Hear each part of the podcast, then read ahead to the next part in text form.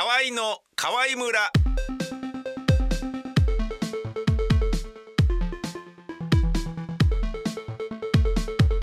河合の宮川勝です。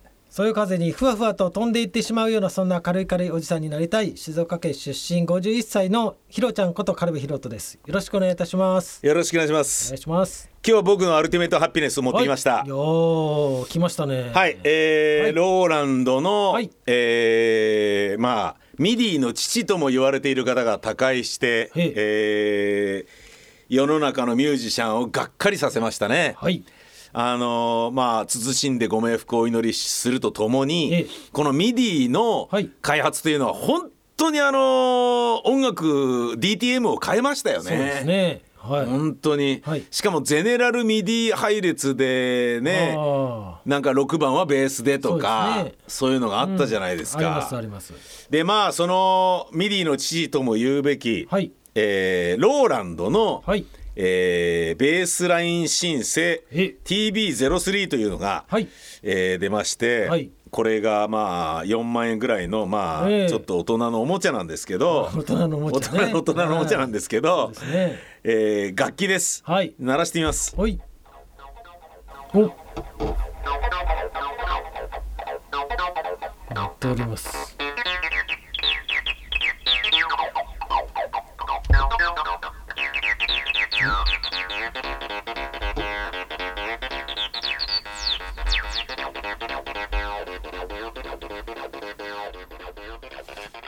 ちょっと ああんま音が出ないですよねはいスピーカーがね真裏についてるんだよねそうなんですよねはい。お、聞こえてきました。なるほど。それがわからないんだよな。え？それがわからないですね。うん。なるほど。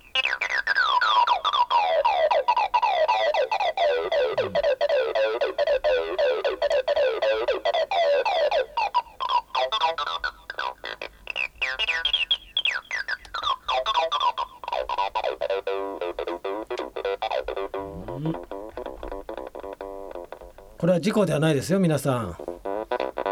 聞こえてますか？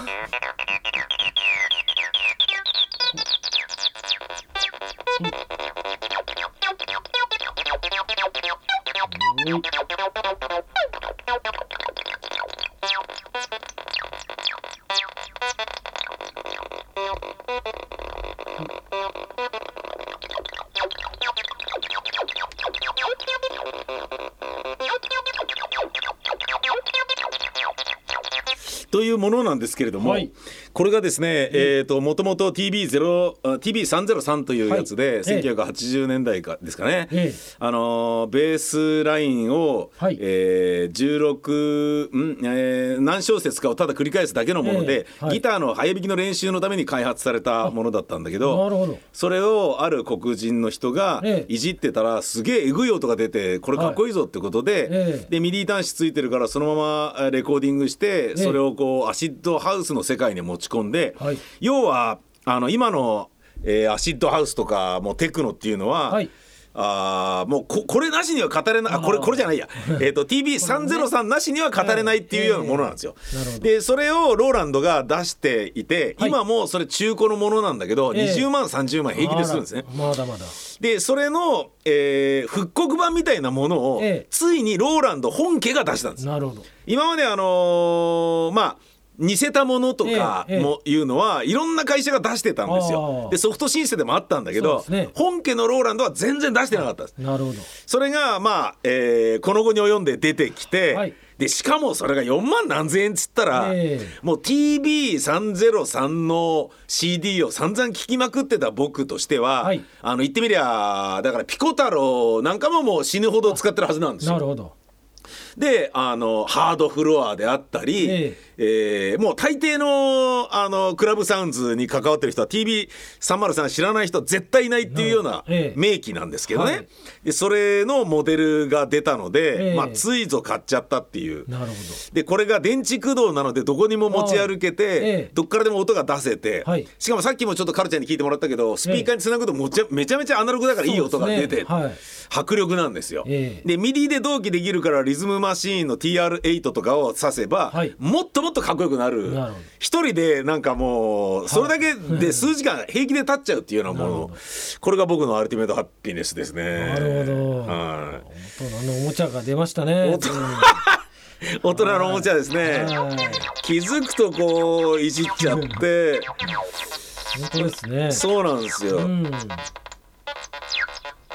これもうだから子供たちが受験の時はこれ音出すと迷惑かかるから、また当時遊んでるよってなるから、ええ。ずーっと我慢したり、はい。ヘッドホンさしてこちょこちょこちょこちょいじったりっていうことをやってましたなね。はい、ちょっと、まあ、来週はイントロ評論家のカルベさんにご活躍ですけどその次はカルちゃんのアルティメットハピネス、はい。今月のアルティメットハピネスを聞きたいと思います。よろしくお願いします。よろしくお願いします。ではまた次回です